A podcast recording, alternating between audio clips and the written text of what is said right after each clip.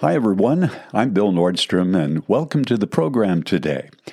We've been sharing our interview with Travis Bennett the past few weeks. Travis has provided us with some wonderful insight on Revelation chapter 12, a very important chapter in the Bible. I would encourage you that if you've not listened to the first three episodes, you do so now because next week we're going to upload part four. I've interrupted that series because I've believed that uh, the Holy Spirit has placed something on my heart to share with you now uh, in, in, a timely manner. Many of you are familiar with our good friend Reggie Kelly and his extraordinary writings on Bible prophecy, uh, especially the necessary events that will precede the Lord's return. In fact, Reggie's also going to be our special guest in a series of podcasts in the not too distant future. And we want to make those available very soon. Anyway, Reggie frequently warns of the false alarms of prophetic speculation, that it's absolutely necessary the church examine the prophetic scriptures, especially in the Old Testament and those Hebrew writers who had a considerable heads up on the clearly prophesied events that will close out this age and inaugurate the one to come.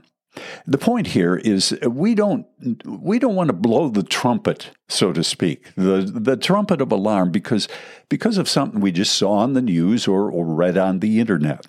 False alarms so often have discredited the church over the years, and that's why we need to put speculation aside and read our Bibles.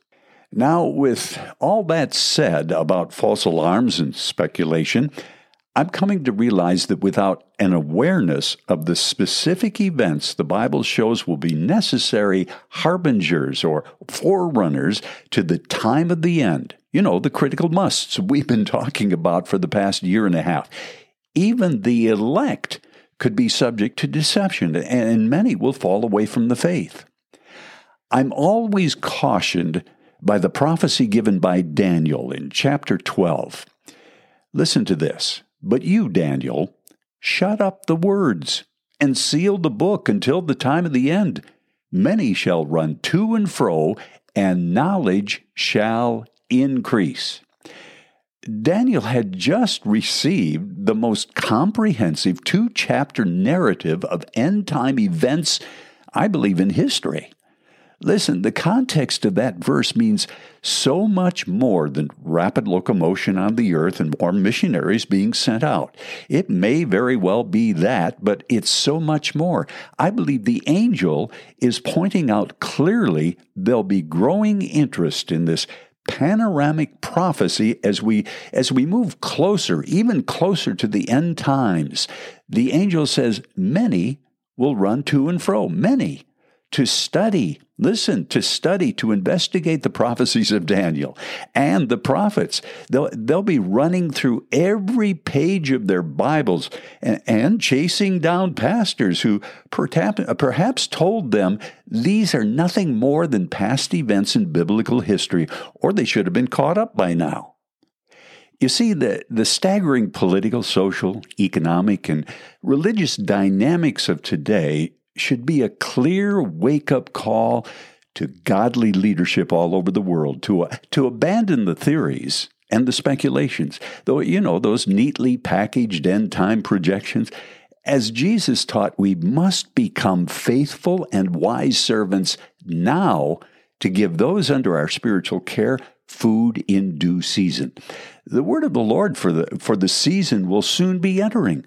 We ministers of the gospel of Jesus Christ are held to a, a much greater standard, and if we pridefully neglect the mandate, we're subject to greater judgment.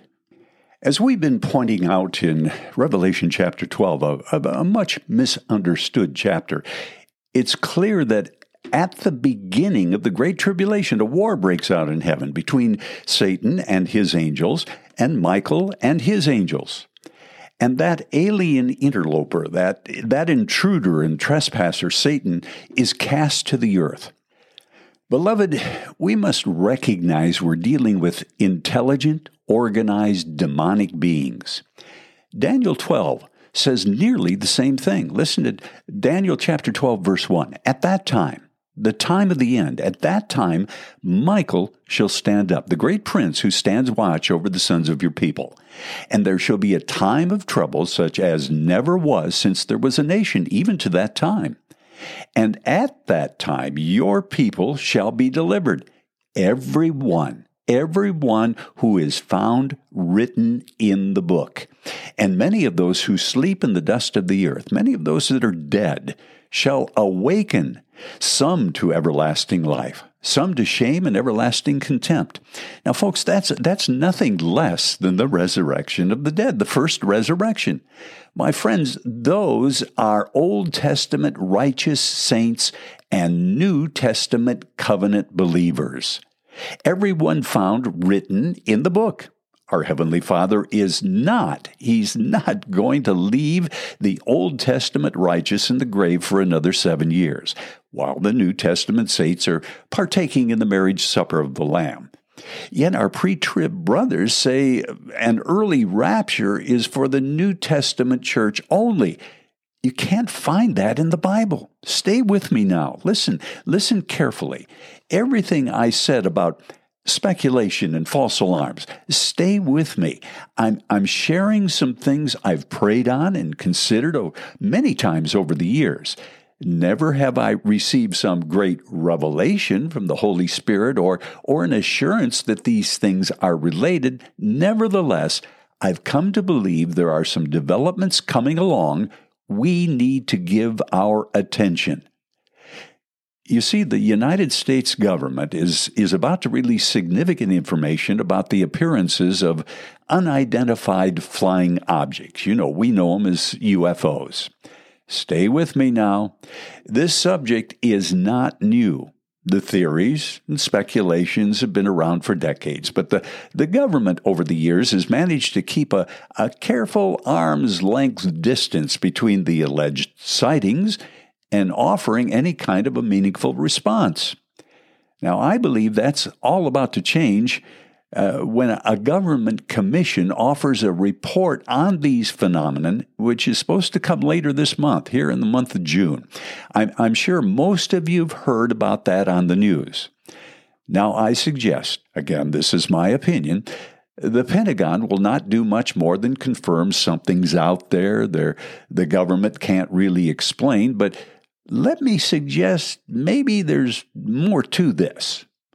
Paul tells us the Apostle Paul in Ephesians chapter 6 we do not wrestle against flesh and blood, but against principalities, against powers, against the rulers of the darkness of this age, against spiritual hosts of wickedness. And where are they? In heavenly places. I know. Location, location, location. Now we know clearly from Scripture that war breaks out in heaven a war, that a spiritual battle takes place between the angel Michael and his angels and Satan and his angels. And, and the result of that battle, Satan is cast to the earth. He's removed from his place. Daniel 12, 1, Revelation 12, 7. Clear scriptures. We've read them on many occasions. For some reason, Many of us have taken that verse to apply only to now, in this present time, and, and little consider that such battles in the cosmos have gone on for eons and will continue right up to the end, perhaps in even a greater reality than we presently suppose or even contemplate. Now, the government tells us now that the, these mysterious flying machines have, have spent more time over U.S. military installations and no fly zones over the past 75 years since, since the conclusion of World War II and the introduction of the atomic bomb. And as I've shared before, there are numerous verses in the Bible that point to a military activity on the earth in the Great Tribulation that can be nothing more than nuclear in, in nature. Listen to Zechariah chapter 14, verse 12. And this shall be the plague with which the Lord will strike all the peoples that wage war against Jerusalem. Listen, listen carefully Their flesh will rot while they are still standing on their feet. Their eyes will rot in their sockets, and their tongues will rot in their mouths. Hmm. Uh, that's not very pleasant. It's kind of ugly, but nevertheless, it's the Word of God. Listen to what Jesus says about those days in, in Matthew 24 22. And in, if those days had not been cut short, no human being would be saved. But for the sake of the elect, those days will be cut short. So here's my question. My question is what will such official government revelation do for global societies in general and Bible believers in particular? Even if the government only says, well, you know, there's something out there, we don't know what it is, it doesn't behave like anything that's in our technological war chest, and it's not anything we, the, the U.S. military, has put up there. Will we see a, a few more people on the earth running to and fro, seeking answers? Well, we do like answers, but what answers might the church provide in that situation?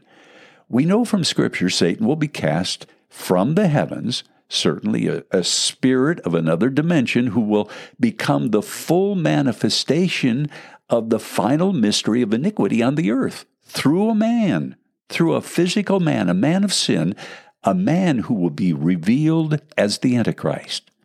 Let's see how the prophet Ezekiel described Satan. That's a, that's a good place to start here. How, how does Ezekiel, by the Spirit of God, describe the Satan, what he looks like? And we see that in Ezekiel chapter 28, starting verse 13. Listen to this carefully. You were in Eden. He's speaking about Satan. You were in Eden, the garden of God. Now, now listen, this is not just some talking snake hanging from a tree that tempted Eve. Let's move beyond the Sunday school flannel graph board version. Ezekiel says every precious stone was your covering the sardius, topaz, and diamond, beryl, onyx, and jasper, sapphire, turquoise, and the emerald with gold. The workmanship something physical here. The workmanship of your timbrels and pipes, that's your sound, the sound of your voice, was prepared for you on the day you were created. Satan was a created being. You were the anointed cherub who covers. I, God, I, God, established you.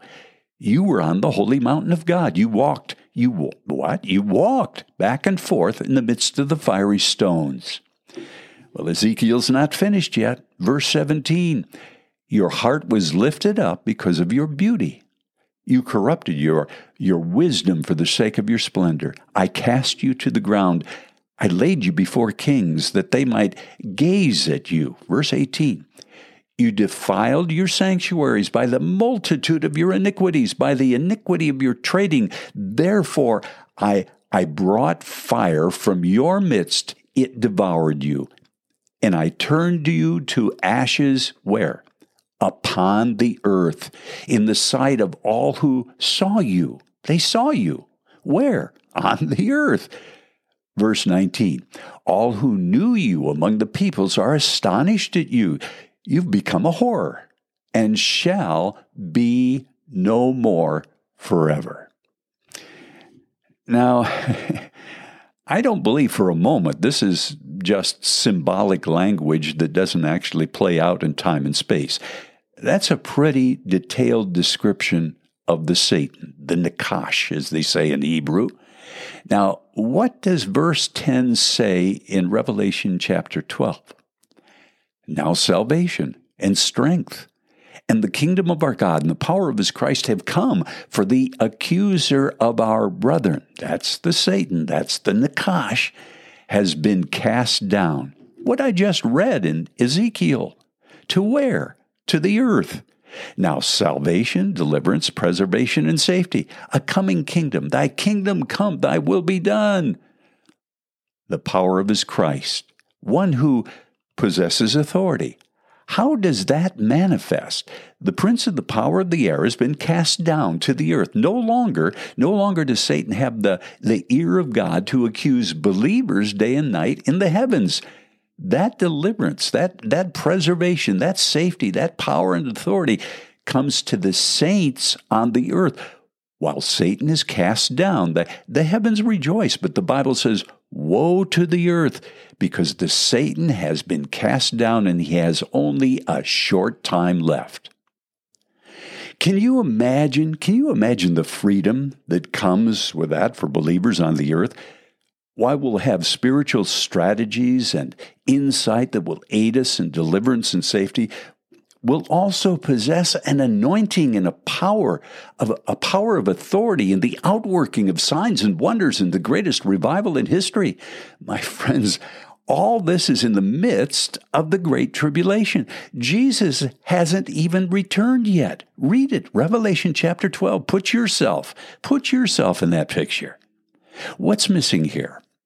What must we know now what must we understand about the Yes, the set times of God and the revelation of the mysteries of the kingdom, the, the unseen realm in heaven and on earth. God just doesn't miss deadlines, even the seemingly impossible ones. Listen to what the Spirit spoke to Abraham about, about the impossible in, in Genesis chapter 17, verse 21. But my covenant will I establish with Isaac, which Sarah shall bear unto thee at when? The set time in the next year.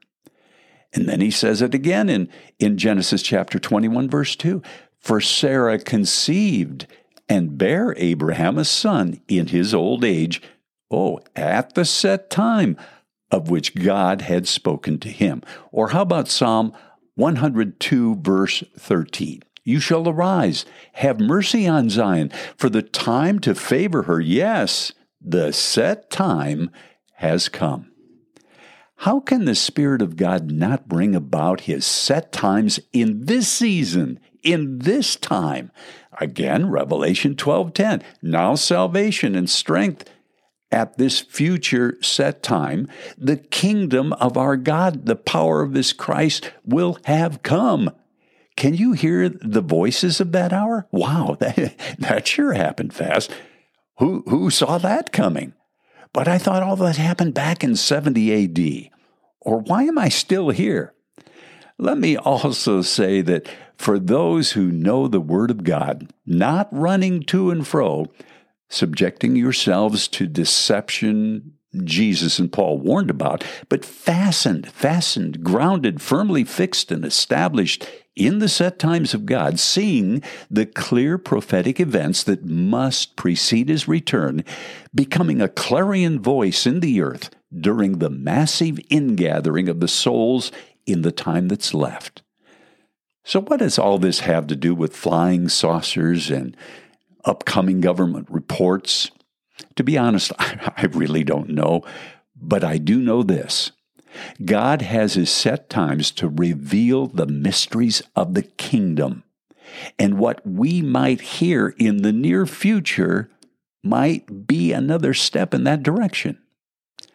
Now, listen, if, you, if you're still listening, if you stayed with us, I pray you have. L- let's pray because we need to. Blessed, blessed be the name of the Lord. Jesus, you're worthy. You're worthy to receive glory and honor and power and might and dominion. You're the firstborn from the dead. Neither heaven or earth are a mystery to you. Our Lord and our God, my Lord, you'll rule, you'll reign on the earth a thousand years with your covenanted people. Jesus, by the power of your Holy Spirit, awaken us, Jew and Gentile alike, that the final days of this age will demonstrate before the powers of the air your perfect wisdom in your set times. Truly, your mercy endures forever. And we pray this, Father. We believe this. In the name of Jesus, amen and amen. Beloved, Boy, we're living in exciting days, days that are coming. in the not too distant future. In the grace of God, this is what I urge you prepare for them. Maranatha. I'm Bill Nordstrom.